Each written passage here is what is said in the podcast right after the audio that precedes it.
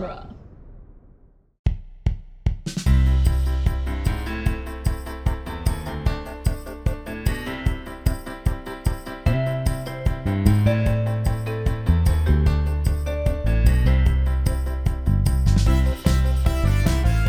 Hello, everyone, and welcome to the Protagonist Podcast, where each week we look at a great character in a great story. I'm Joe Darowski, and this week we're discussing The Apprentices from Beasts of Burden, a comic book series created by Evan Dorkin and Jill Thompson.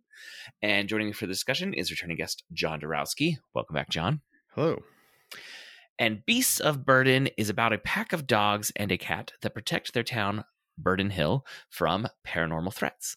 Evan Dorkin is the co creator and writer of the series, uh, with Mike Mignola and Sarah Dyer, Dyer having co authored some of the stories with him. Jill Thompson has done art on all of the earlier stories, with Benjamin Dewey providing art for 10 more recent issues. And uh, this is a series that I learned about because you recommended it to me, John. And I read the first volume of a collected edition, I don't know, maybe three or four years ago. And it's always been kind of like, oh, you know, when it gets to be fall and we're doing Halloween type uh, episodes, that'd be a good comic book to cover in October. And I'm finally getting around to it. So thank you, John, for introducing me to the series and joining me for this discussion. Certainly. How did you first discover Beasts of Burden? Uh, probably when the first miniseries was published, which was a few years after the stories began, and it was getting press and starting to get awards. Um, I became aware of it, and then I picked up the first collection. And when you said you want to do this, I was like, okay, let me go pick up uh, some of the other collections to see what stories will work best to discuss. Mm-hmm. Um, so the cast of characters that we have in here is uh, Ace, a husky who was bitten by a werewolf, Jack, a beagle who is sensitive to the paranormal, Pugsley, or Pugs, a cynical pug, uh, Rex, a cowardly Doberman, Whitey, a Jack, uh, a Jack Russell Terrier, the orphan, a stray tabby cat, and the first cat to become part of the society, which is what they call their their group of apprentices who are apprenticed to what is the uh, the group that guides them? The the, the wise dogs. The wise dogs uh, is Well, kind of That's really the society guides them, but the members of the society are the wise dogs. Yeah. And they're apprentices to eventually join the society. hmm And we also have Dymphna, a black cat, and former witch's familiar, which is a term for like the animals that bond with some supernatural, uh, super uh, natural beings, right? The uh, Yeah. particularly witches tend to be associated with familiars, but I think other like the term has been adopted in other fantasy fiction at this point. Yes. It's usually uh, cats as witches familiars, but yeah, once you start getting into pop culture, it becomes any animal that Mhm. serves someone with supernatural powers. Yeah, and I think uh I mean the, the, we'll get to the trivia and the, and the summary. I I do appreciate at this point I think maybe more than any point in my life a series that is built on a pun. that yes, it is. Uh, yeah, he's, you know. Oh. Evan Dorkin said uh, he struggled to come up with the title. Uh, and they went through a few and settled on Beasts of Burden, which he wasn't entirely happy with, but it works because they named the city then Burden Hill. So it's the Beasts of Burden Hill. Yeah, I was gonna say you you can see the um method that lands on this where it's like okay uh a series about some animals okay you know our, all our main characters are gonna be animals beasts of burden okay well that sort of works but if they're protecting burden hill and they're Yeah. from burden hill then it then it really works so i, do yeah, respect So it's kind of like they arrived at the pun and then had to figure out what the pun meant. Yes, exactly. Where it's not not so obvious. This is clear that the the name of the city came after they had settled on the title Beasts of Burden. So the first appearance of these characters, which are presented as like talking dogs and cats, but otherwise, I, I mean, uh, So- like they, they they don't walk on hind legs. They're not like Mickey Mouse and Goofy, Yeah, they're right? not- they are They're not They're pets. anthropomorphized physically. yes, And for the most part, they just talk to each other. They're not Mhm. talking to humans most of the time. right. And Right. so the the uh, Jill Thompson's she does watercolor, right? Is that the art style that I'm seeing yes, in the it's watercolor, really beautiful watercolor of which uh I don't go ahead. understand how that works. Um, the most watercolor I did was, you know, those uh, paint sets as a kid, and it ju- and all the colors just bleed together on paper. Yeah, I, I think we're probably dealing with some higher quality paper Yeah, and but how- uh, how- training. Just how you get detail and differentiation at all in watercolor, I do not know. Yeah.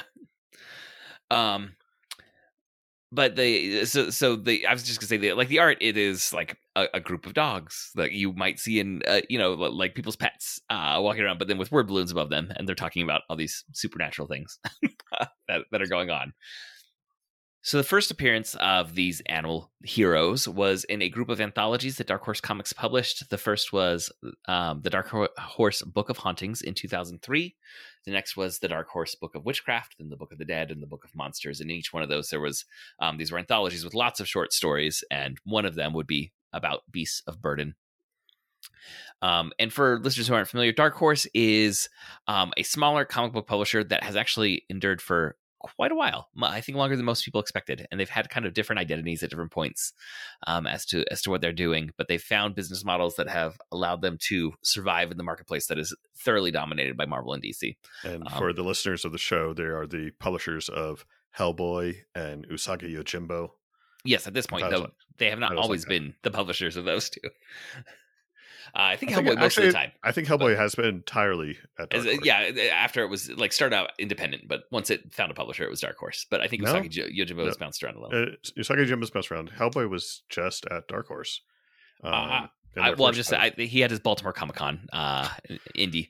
his sketch. Yes, he Yes. had a sketch published before. Uh, Was it just a sketch? Oh. I thought it was a story. Maybe I'm wrong on that. Sorry. um, and the Dark Horse often licenses properties, um, like existing media property, properties. Um, is is been their model for a while. Um, and that that can come and go. But um, it's it's been surprising. They're they're probably nearing their 40 year anniversary, right? Uh, yeah, I think they started in the 80s. yeah so Um, but writer Evan Dorkin says that the first seed of the idea came when he was asked to contribute to the Dark Horse Book of Hauntings, and he seized on the idea of a haunted doghouse.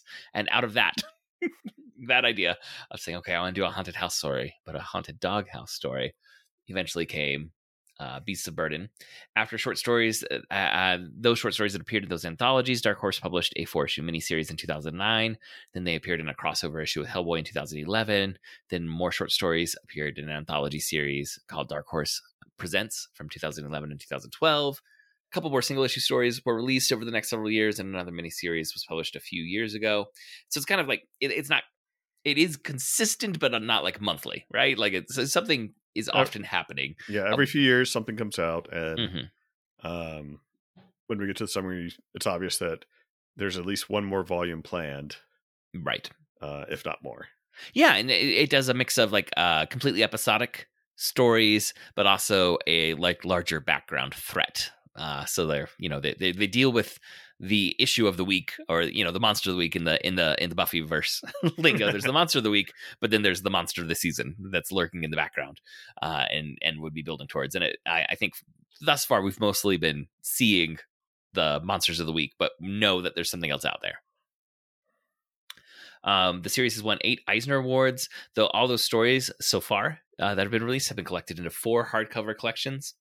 Um, in 2013, an animated film was announced, but it never moved beyond pre-production. In a recent interview, uh, Dorkin says that he could not even get past the first three page or ten pages of the script because it was so bad, and he has no qualms that that film adaptation never moved forward, and no new adaptations have been announced yet. And um, I found a quote from Evan Dorkin where he was asked, um, like looking back, uh, you know, the the first issue was published in 2003, so now looking back almost 20 years later. Um, this this I think this interview is from this year. He asked if there was anything he changed, and he said if Jill and I knew we uh, we were going to continue past the first short story, I would have done several things differently script wise. First, I wouldn't have included one panel where Jack the Beagle is shown being able to understand human speech. We retconned that immediately with the second story so that ordinary animals uh, can only understand one another and not humans. Secondly, I would not have written a group of all male animals, even though the cast has expanded and there are more female characters in the series. That bothers me to this day. And I also would not have named one of the dogs Whitey. I purposely gave the animals stereotypical pet names to go with the storybook feel of the comic, but I wish I did not go with that one for our little Jack Russell Terrier. Um, okay, so that's the trivia I have about this. Do you have anything to add, John? Uh, nope. Okay. Well, before we move on to the summary of the stories that we'll be talking about, we want to thank you for downloading this episode. And we especially want to thank those of you who support us on Patreon. If you would like to support us financially, we invite you to go to patreon.com slash protagonist and support our show with at least a dollar per month. All supporters on Patreon at any level receive access to our special quick cats, which are shorter episodes in which we talk about the media that we've been consuming that we are not yet covering as full episodes of the podcast. And all patrons who support us with $5 per month or more get to choose a topic for us to discuss. All right, John, you uh, you wrote up the summary of Beasts of Burden, so I will turn it over to you. Right. So at the end of the first volume of stories, uh, the dogs and the cat orphan became junior apprentices in the society, and so we're just at the point now where they are apprentices. And I'm going to run through several story short stories here. So in Sacrifice, Hellboy kills a vampire on an Amish farm when an unknown dog pulls him towards the forest. I don't know if I'd go into those woods if I were you. Folks say strange things happen in there, the Amish farmer says to the large red demon. I like uh I like Hellboy stories that just start in media res. Yes. Like just we're here. Something's and been going on. He's there. I, I can just imagine that uh, since Nola helped write this, that he just had the idea of I always wanted to put Hellboy on an Amish farm. this seems like the opportunity to do that. Mm-hmm. And so in the forest, Hellboy meets uh, the apprentices, uh, and great introduction. They explain who they are, and then there's a silent panel, and then Hell, and the next panel, Hellboy just goes, "Okay, got it." Hellboy has seen weirder than a bunch yeah. of uh, uh, a pack of dogs and one cat that fight supernatural threats. Yeah. So the apprentices lead him to an old railway railway tunnel. Pugs is being extra cynical today because his owner's got a new puppy. While investigating, they are attacked by skull golems, uh, these um, beings of mud and bone who kidnap Whitey. They follow and meet Cheryl, who is trying to resurrect Carl, Carl having been resurrected and defeated in the previous volume. they escape the tunnels when Carl, as a skull golem, attacks but is quickly defeated. It turns out that Pugs had interrupted the spell by peeing on it. and the dog who led Hellboy to the forest, a member of the society who had recently passed away. Food Run. Orphan and Rex ambush a goblin who has been stealing chickens. During the chase, Rex's abusive owner arrives to force Rex home. The goblin escapes, though its family has to dine on mushrooms. Story time. oh. I, I want to say, like Food Run, it was a, a good, like, probably 15 page story.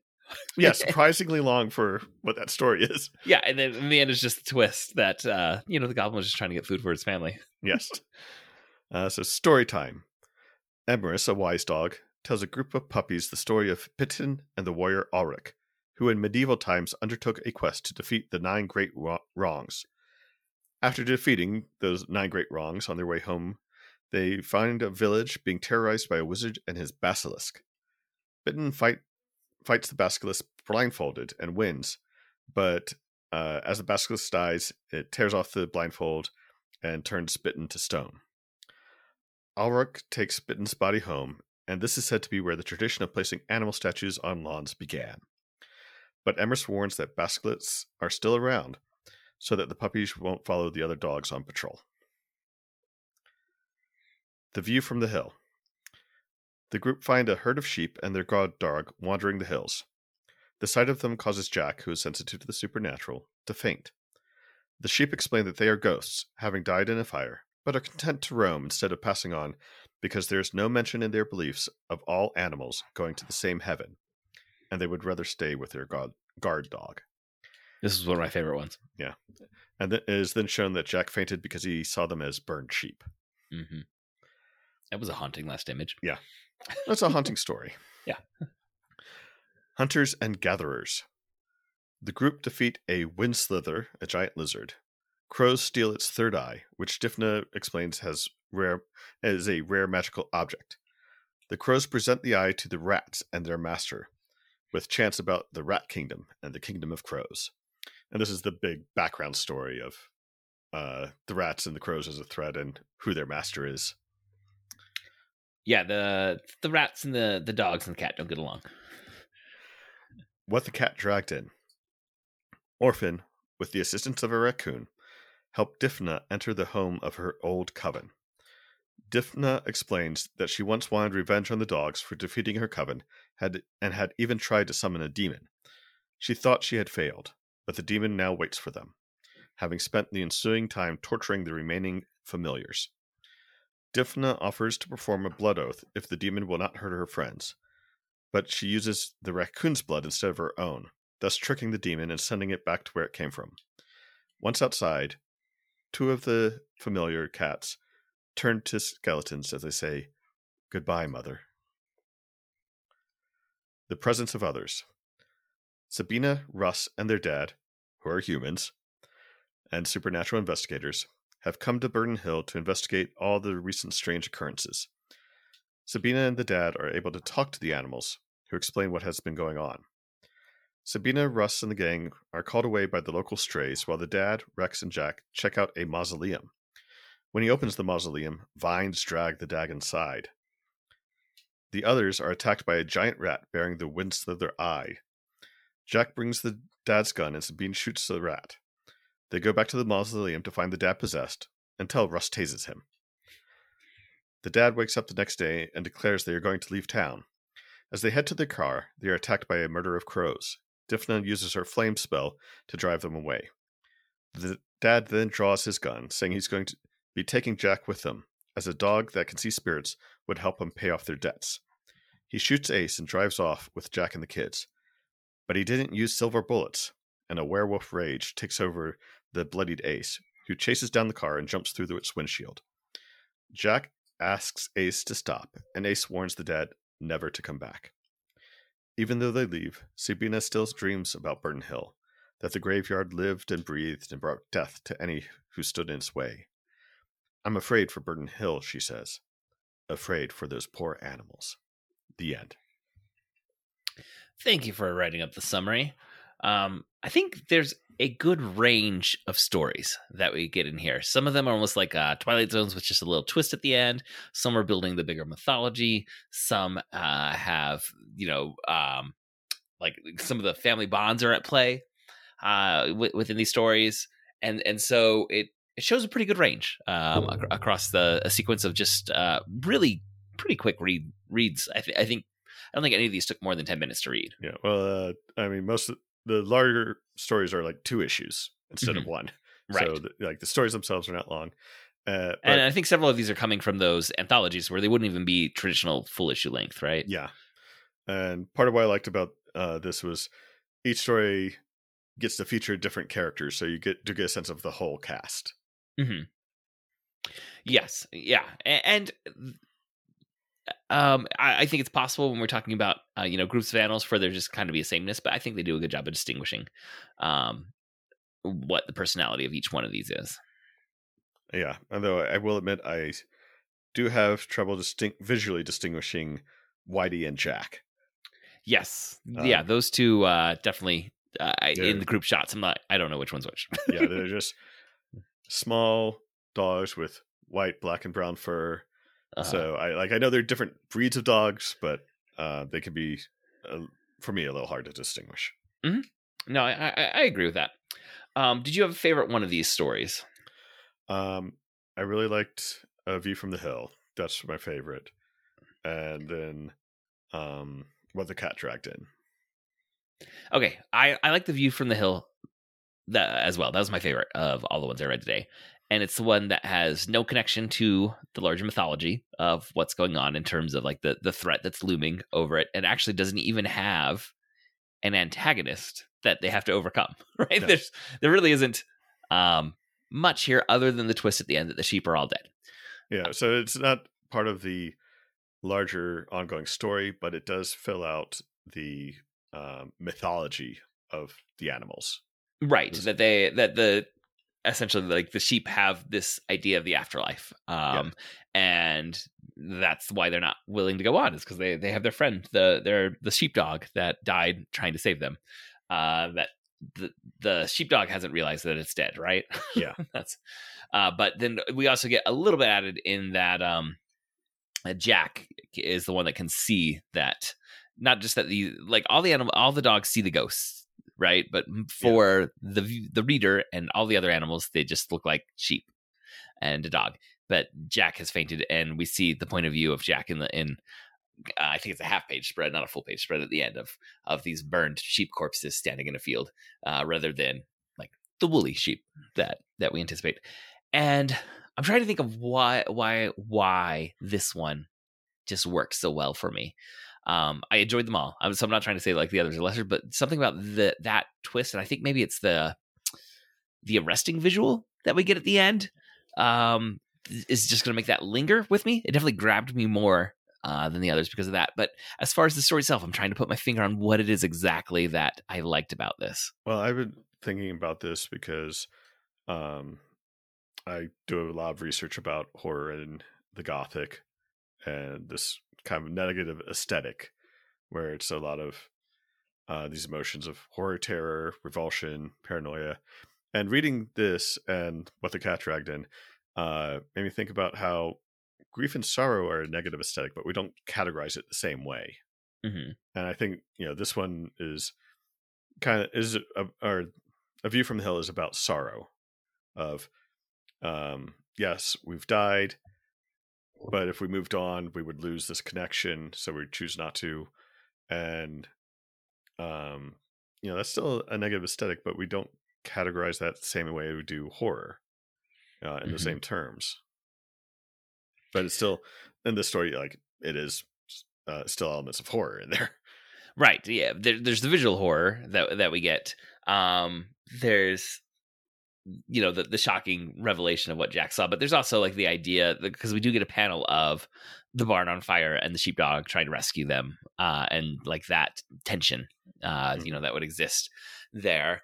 And when you say like it's about sorrow, it's about I, I feel like for the sheep, it's about like this this future sorrow of the unknown, right? Um, the future sorrow of being separated. Yes. Um, well, but, well, meaning they don't know. Yeah, they don't know that they will be able to see each other if they move on, and, and the and the fear fe- of the sorrow of separation from from the sheepdog. Exactly. They have a fear of moving on. and uh, yeah it's and it's like uh, presented as though they like they have a choice of just just move on if, if they want but not knowing if they'd be with their friend who died trying to save them is enough to keep them wandering uh and, and they say like we like our life we like our existence we can feel the breeze we can smell the grass like this is this is fine yeah, like this is enough of heaven for us. Mm-hmm. Yeah, no, I, I like that idea. Uh, that that you you kind of helped maybe to solidify uh, that there's there is a um, kind of a a mournfulness and a sorrow and a fear that's all bundled together in this, as well as the horror. Yeah, and well, horror is often so visceral. Um, it's about the shock of, well, like turn the page and you see the uh, burnt sheep. That's a shock. Mhm. Um, that gives you horror. And here it's much more the meditative feel of, um, you know, what's our theology? How is that affecting us? Um, Yeah. and yeah, like some you know, theology isn't always about making you feel good. Sometimes it's making you feel afraid, and hmm for them, they're afraid of what the future might hold if they move on. And I think the the shock or just how um, visually arresting that that page turn is, part of it comes because the tone has not been building suspense. So like there's other reveals of demons or like the dad gets into the the crypt and all the tentacles lurch out. It's like, well, we knew something was going to be coming. like the suspense I think actually uh, like suspense in and of itself can be a really palpable element of storytelling that you feel building and then a lot of times when you see the creatures in suspense films or, or there's the jump scare like a lot of times it, it doesn't hold up right yeah, um, well, I, uh, the film Cloverfield mhm. uh, was very effective about hiding the monster. Yeah. and like all these horrible things are happening, and then at the end you see the monster. And I remember watching the theater, and the monster comes up. I was like, "Oh, that's kind of cute." or even uh like um M Night Shyamalan Signs like it's Mhm. kind of like uh uh, like when I was just getting glimpses of these aliens way creepier than when I saw it holding the Yeah. child in the room uh or you- um what was uh not so much that it was like a disappointment but um a quiet place like the alien design, like it just is starting to feel a little generic to have like lizardy aliens. Yeah. Uh, and it's also a little generic, I think, to have tentacly demons. Like we, we I've seen it so much, it's not shocking to see that. And a lot of times the suspense building is like you know something bad's going to come out when he opens the door to the crypt. you know, and, and it's about like, uh, okay, okay. And then this one, I had no idea there was going to be the reveal about what Jack saw as I turned the page. Like, Yeah. uh, the pacing of the story had not prepared me for that shock, and it actually made it more more powerful than the slow burn suspense build of Yeah. horror that I'm more used to. because it's unexpected. Yeah. Uh, And I think again, like I love suspense when it's being built up so well that you know that feeling that is being evoked is the purpose for some of the scenes that are building towards suspense in a well told story.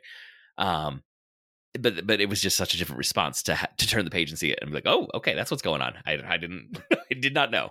Yeah. this was going on. And so it's, it's um I'm not trying to say like one is better than the other. I just noted that I had a different reaction to this one. Yeah.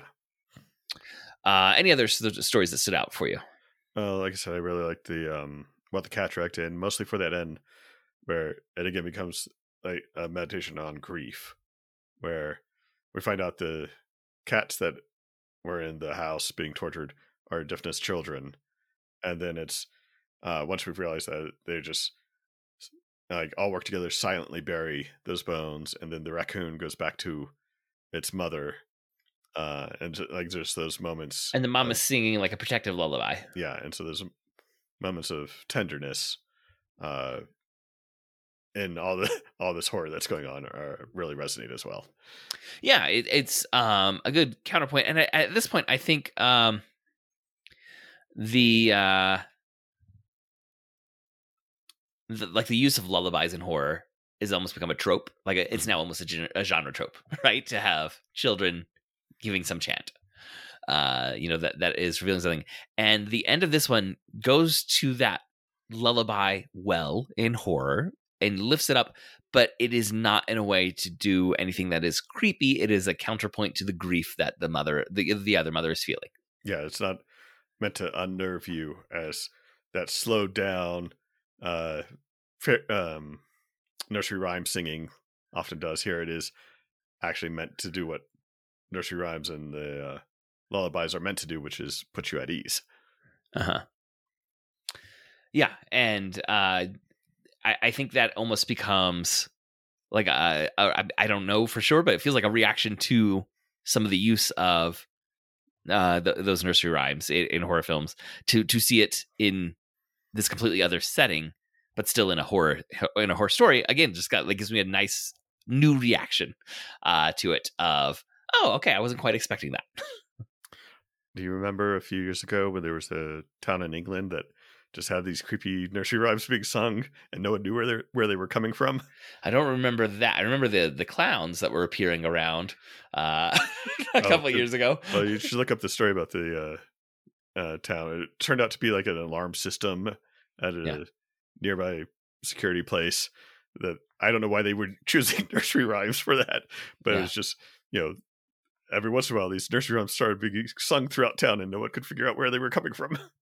Oh, okay. Well, we'll have to look into that story when I don't want to sleep at night. um. Okay. Uh. I, I will just say the presence of the others. This is the story. Uh. The last one that you had summarized. Um. My favorite beat that happened in this. It was a little bit like the um Hellboy beat where um there there's people that are basically like the is it the Winchesters that are in Supernatural? Like they're just basically Yes. professional demon hunters Yeah. that are seem to be wandering from city to city. They come to Burden Hill and they realize they can communicate with the animals and it's just fine. it's, like, it's like of course. and, and, like there's no like oh you can talk or oh you're doing you, you know you're fighting supernatural forces like okay you you're you're here. Um uh and, and so I loved that beat. Um and I did like the way that this one made me want to see the resolution of the larger story. yeah, Um, and and so really good world building uh, that was taking place. Um, even, and I love world building where the revelation that something is mundane is eye opening to, to, to, to the audience. Uh, and so for these uh, supernatural investigators, um, encountering uh, the dogs that are part of you know that are apprentices. It's like okay, and, and, we're, and we're gonna move on, and that says something about the world of uh, people who who investigate the supernatural here. Uh, and, and, so it does act as world building, even though it's not like explaining everything to us. It, it just says something about the uh, like the, the the tapestry of of what is acceptable here.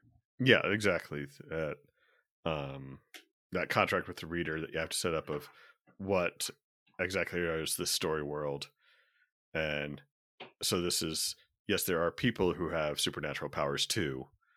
Uh, and they, at the very end of the story, they talk about oh, these other paranormal investigators came to town, but they're all frauds. Mm-hmm. Yeah, and then they show you like essentially like um uh like like history channel ghost hunters kind of tv yeah. show set up a van in the background and they mentioned like the the youtube uh um influencers kind of ghost hunters that are just trying to you know go viral for looking here you know for poking around here yeah so they don't find anything mm-hmm when we know like the supernatural is just dripping off of Burden Hill. Yes. Um. Okay, so I think that's most of the stories that I I want to touch on. Are there any of the the characters that stand out for I? Since this is the protagonist podcast, I thought we yeah. should go through the characters. Mm-hmm. Um, and there are interesting things, partly of how they play off each other, um, and also sometimes how they play into cliches or play off of cliches. So, like Pugs, uh, just this cynical pug. Was like, okay, yeah, that we've seen that before. Uh, but then you have the Doberman, who's a coward, where Doberman are usually like the guard dogs, uh-huh. or, or will race into danger. Yeah, and I will say, um, looking through, there was a, a sketchbook at the back of the the collection. It seems like artists like to draw pugs. like uh Mike Mignola had done uh, a, a, cover sketch. She had a couple versions of covers for the Hellboy, and like in all of them, uh Hellboy was carrying pugs. and that that was in the story too. We didn't get into the detail, yeah. but uh-huh. it was like Hellboy kind of uh develops a friendship with pugs, and then Sabina in the later story, just you know, she and pugs just get along. Mm-hmm. So there's this sense of yeah, he's he seems really cynical, but he just really needs a friend yeah eh, but i also wonder if like centering the you know pugs especially on the covers is part of it is like that's just an interesting animal face to draw um mm-hmm. and there's i mean we already mentioned that some of the other ones can kind of blend together but there's something distinct about drawing a pug yeah like you will always recognize a pug mm-hmm. uh, whereas some of the other breeds wasn't there a like, space oh, pug like, book or something a little while ago uh battle pug battle pug yeah There's something about pugs and comic book artists yeah, and so with the all the character dynamics, like you do, like with a group like this, you do need a cynical one. Mm-hmm. Um, but it's not cynical of I don't believe that this stuff happens. They obviously do believe. Uh, you have the outsider, an orphan. You know, they've never had a cat be part of the society before. Mm-hmm. Ace, who seems like a competent leader, but then can go into a rage because of his lycanthropy. I love the the idea of a, a dog that's been bit by a werewolf. Yes. I think, um, uh, if I'm remembering right, in that one interview that I already read a quote from with Evan Dorkin, he mentioned that his plan had been for Ace to die, and it was his wife who said, mm, "No, that's actually not the right tone you're looking for." And they settled on turning him into a werewolf, which has led to yeah. some interesting moments. It was uh, well, in the story, I, the story was in the first volume, and uh, he played with that because the for the dogs they have a legend of the uh, black dog that comes for you when you die Mm-hmm. And so they had this scene um, where he's been injured and a black dog shows up. And then you turn the page and it finds out it's this re- uh, regular black dog from the society. But Ace was very wounded after that. And so they mm-hmm. show him inside all bandaged up with the cone around his neck. Yeah. And uh, it's interesting. The, um, like the humans in the story outside the last one, like are generally unaware of what's going on. They almost don't appear. Yes. very few instances. And when they do, they almost become not um antagonists but like obstacles yes. to to the dogs like they an owner is chaining up his dog because the dog has been out barking and the dog was out barking because it was chasing a goblin or you know whatever yes. it may be uh or or you know we, we want to go out but the dog's inside the house right now so and we can't go on patrol at the moment you know th- things like that yeah um which which I, I, like. I like that this is a story about the beasts of burden, It's not the story about like a, a dog and its owner, um, or anything like that. It's just a- the, these are the dogs that have their own their own lives and their own adventures. They are parts of human families, uh, most of them, uh, but that is something that is not so key to the story that we're going to spend much time on it. but it's also that uh, the owners are fine with several of these dogs not being on leashes, not Mhm. staying in the yard. You know, they got let them wander around the neighborhood. Yeah, I, I mean, it's a little unclear. Like, is this rural or or, or urban setting? like, in, in some in some stories, it feels like it's just they're, they're wandering farmlands, and then others, it's like streets of suburbia uh, Well, they're- are are right there. there is a farm there, so Mhm. there is that aspect. Um, but yeah. like you have the farm, you have the w- wild woods there, and so it's like a suburbia that borders on nature. Hmm And um, I I- I think that line, I mean that that works so well for horror stories, like traditionally, like this idea of of like the line between uh you know quote unquote civilization and quote unquote the the frontier you know the Mhm. the unknown. Um that, that's a pretty common setting for these kinds of stories. Or taking something that should be normal and adding this unsettling veneer that knows something is wrong here of and uh, since like the 80s suburbia has been one of those key locations where it's supposed to be normal no this idea of normal but Mhm. you know scratch beneath the surface and things are messed up underneath yeah the idea that it's a, a facade or like there's a potemkin village like there's there's a falseness Mhm. um out there that's uh or something performative at, at the normalcy yes Um, I like Orphan, the the the stray cat, and also Dymphna. I I think, um, visually it's fun to have the cats within the group with the dogs. well also you get the hint of romance in the story which is always a nice addition in these types of things hmm Um, now the orphan, it is called that because it's a stray cat, so it's never been given a name, right? you know they d- have never gone into why he's called orphan because there are other stray cats in this town. And do they have Uh, names? uh yes. There's swifty and uh, i'm blanking on another one. There's one that actually has interacted with them a bit. Um but uh, yeah there are like three or four others. Uh and so in that last story they're the kids are called away when they find the rat they're called away by the stray cats. Uh-huh. something weird's going on and they go and investigate that So I imagine we'll. I mean, if there's one more set of volumes, we must find out more about Orphan. Or I would anticipate we because will.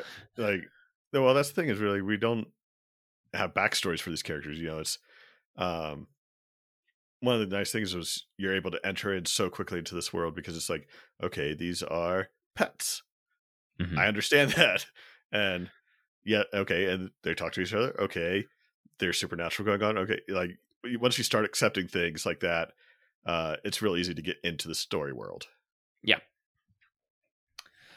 Um. Okay, we we got a little bit of time left. Is there any uh, any other seed from any of these stories that stood out to you that you want us to dig into a little bit?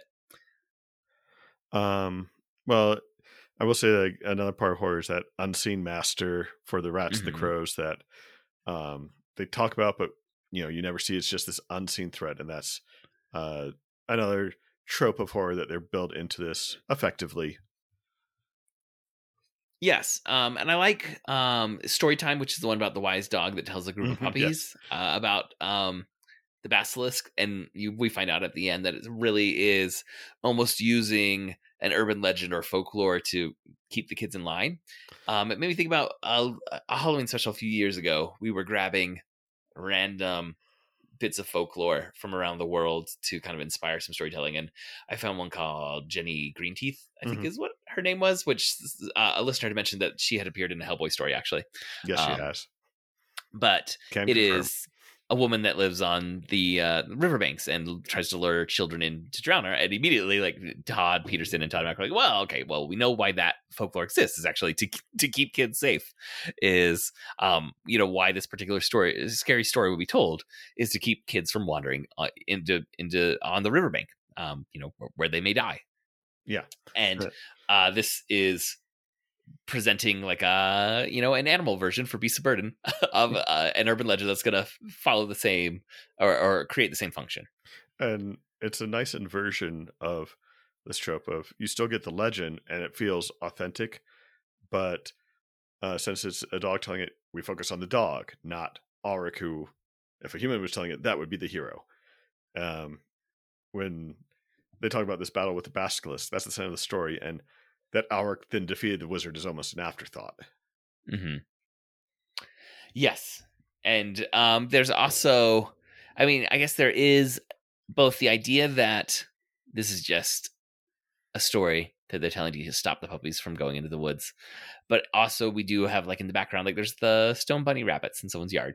Yeah, it's a, it's both a, a cautionary tale, but also trying to explain why something exists in the world. It's one of those just so stories. Uh-huh. Well, it's it's why people would put those, but also there's the the idea of like, well, are those bunnies that were turned into stone by basilisk actually? Yeah. Like there is that looming idea because we know there is so much that is supernatural in Burden Hill uh that it's like uh, operating on on multiple levels there for the reader. Yeah. But yes it does kind of feel like the uh oh who did the just so stories? It was um Rudyard Kipling yeah, Rudyard Kipling. Uh, Kipling. Uh, the Just So stories were just brief explanations for why things are, basically. yes. Um, and so for for these kids, it's explaining why you find like the little stone bunnies in some people's yards. Well, it's also the sense that um, the society has history that mm-hmm. uh, you know they've been protecting mankind as man's best friend for a very long time, and at one point they fought with man, and now it's you know we try and keep this hidden from man uh, mm-hmm. to not upset their sense of normalcy. Yes, and I, I, like that where it's not adding to the mythology of like the the Rat Master or whoever is behind the issue that they're having in Burden Hill, but it's adding to the mythology of what it means to be um the apprentices to the what's it called again? The the society. The society or, yeah. or the wise dogs which mm-hmm. whatever you're we're going at there. I do like the words wise dogs. Like that's mm-hmm. just that's good writing. Um and then i i think the uh what's the the one about the food? The uh, food, food run. run yeah, where this is, I, I want to say like one of the shorter ones. It was probably one of those anthologies where there's the goblin that's stealing ticket uh, chickens, and we see the dogs trying to stop, you know, capture and kill the goblin, and then we get the little twist at the end of the goblin was just trying to get dinner for his kids and wife back home, um, basically. And this um, reminds me of something that I'm never sure how I feel about in in like Buffy and Angel would do this occasionally, where like they would tell a story that would try to i mean uh, this is probably not the right word for it but humanize the demons right mm-hmm. uh and meanwhile in most other weeks it's about how can we kill the demons yeah. and so uh similarly i'm like mm, do i like it's a funny little twist and most likely i'm not supposed to think about it much more than the funny little twist but we do also have almost every other story in the, or mo- many of the other stories in this are about how do we stop these demon monsters. Yeah. and and the first introduction of the goblin is definitely treated as though just another supernatural nuisance that must be killed. I think that that's a uh, thing there is it's a nuisance it's not a threat per right. se uh, but it... i mean they, they are laying a trap and trying to hunt it down uh, basically at the beginning. Yeah. Um so it's it's um while it can be a funny little turn, I, I always think there's a careful line to be tread when you're talking about supernatural, you know, threats that must be uh, vanquished to make them too relatable or mm-hmm. sympathetic. Mm-hmm. And uh, the end reveal of this definitely gets a little chuckle, but then if if you dwell on it, is it making monsters too relatable for what the purpose of the rest of these stories are? Yeah, that's a good point. Um, I still remember like there's uh, one angel episode where there was a, a demon fighting ring, essentially, like uh, someone who was creating like gladiator, gladiator combat, uh, and they, like the twist is like the humans are the monsters. The humans that are doing this to the demons um, are the monsters, and in the end, you know, Angel and his and his buddies uh, you know, are, are able to free all the demons that have been trapped and forced to fight each other. And then the last shot is the demons walking away, and then one of the the humans that helps Angel says like, uh, how many of those are just the monsters that we need to, that we kill every other week? And then the, they give each other a look, and then it cuts to black at the end of the episode. But it's kind of like, there's a point there. Yeah. that most other weeks you're stopping the exact kinds of demons that you just released because they are killing humans. and in that world, so much had been built up to create this hierarchy where we were okay with the violence being enacted against demons because they were uh, evil, uh, often mindless, um, uh, threats and, and violent and all these other things. Um, and you have a storyline in this one episode that kind of like makes them the victims and humanizes them in a lot of ways, but then that kind of disrupts the whole premise that the whole series can stand on. And at least they acknowledged that. Yes, but they didn't really resolve it. no, but at least they acknowledged it. yeah. Um, okay. Well, John, do you have any other thoughts about Beasts of Burden? Um, I have a separate thing Okay. that's relate, related to Beast of Burdens. And I don't know if we recall this, if you recall this, Joseph, but we do have a family ghost story. Uh, oh, our, our our dog Bogey. Yes. So many years ago, we had a black Shih Tzu named Bogey, short for Bogart. And Humphrey One Bogart time- the dog, if you're Mhm. wondering there. one time, uh, cousin Annie was coming into town um, with her family, and but we weren't sure when she was, would arrive. So we were actually at another house having uh, probably a birthday celebration. So, so were you were you in Utah that because I was living in Michigan when this happened, so I think I've only ever heard it secondhand. Um, I I recall being there, but even Okay. then, I would be hearing the uh, the specifics of the second hand. I Okay, will- yeah, I guess I guess as I I'm will usually now it- detail. I'm, I'm usually hearing this like third or fourth hand. I guess. So, um, since Annie didn't know we were elsewhere, she went to our, our house first, and then came uh got in contact and came over.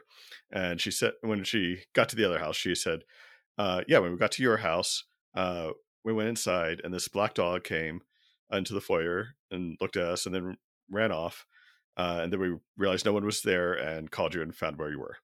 And there were three curious things about that statement." First is that the house was unlocked. Now we lived in a very safe neighborhood. Um, there there would be no problem with that, but generally, if everyone was out of the house, we'd lock the doors. So we must have forgotten that time. Uh, second, if Bogey was in the house, he would be on a leash. We also had two cats at the time, and this was less that we were worried about Bogey chasing the cats than we were worried about the cats bullying Bogey. and the third curious thing is that Bogey had died weeks before. yes, and uh, the dog was in the house according to Our cousin, Eddie, Yes. and uh, and that is strange because Yes. we we don't have like neighborhood dogs that roam around or anything like that. Uh, you No. know, in, back in that neighborhood. So and we didn't have like we didn't have a doggy doors that a neighborhood dog could have gotten in anyway. yes, and she described again. I, I wasn't there, but Mhm. I've heard that she described the dog when everyone was dog. confused, and it it sounded just like Bogey. yes, My dog Luna now looks a little like Bogey. They're different different breeds, but there's And- definitely a visual similarity there. bigger, but yes, your dog Mhm. Luna does look a bit like Bogey. Uh, that, yeah, I, and uh, I I think supernatural with with animals is a fun avenue to, go explore, and so I understand for Evan Dorkin why like the thought of like uh haunted house story for this Dark Horse presents hauntings or, or whatever the title of that first anthology was. I understand that impulse, but then to have that kind of say, well, I'm going to put a twist on it, so it's going to be a haunted dog house, and then end up with Beasts of Burden with all this mythology about the apprentices and the wise dogs and the witch is familiar and you know the master of the rats that is this lurking antagonist and all the other things that they've they've built on it that comes from that one seed of kind of haunted doghouse and then eventually like the pun of Beasts of Burden Beasts of Burden Hill.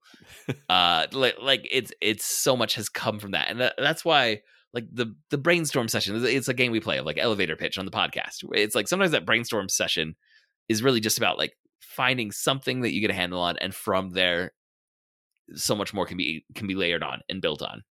Yeah, um and i i like the idea that haunted doghouse leads to uh this comic books um you know series that's been running again not not regularly or uh, monthly or anything but has been going for almost 20 years now yeah. um, you know that's that's pretty cool All right, that is going to wrap up this episode. Listeners, thank you for downloading this episode. For uh, show notes and links, uh, you can go to duelinggenre.com. Also, please subscribe to the Protagonist Podcast in your podcast app of choice and please leave us a review. That really helps us out. We'd like to thank Scott Tofty, who composed our theme music. Uh, thank you again for listening. We'll be back next week to discuss another great character and a great story. So long.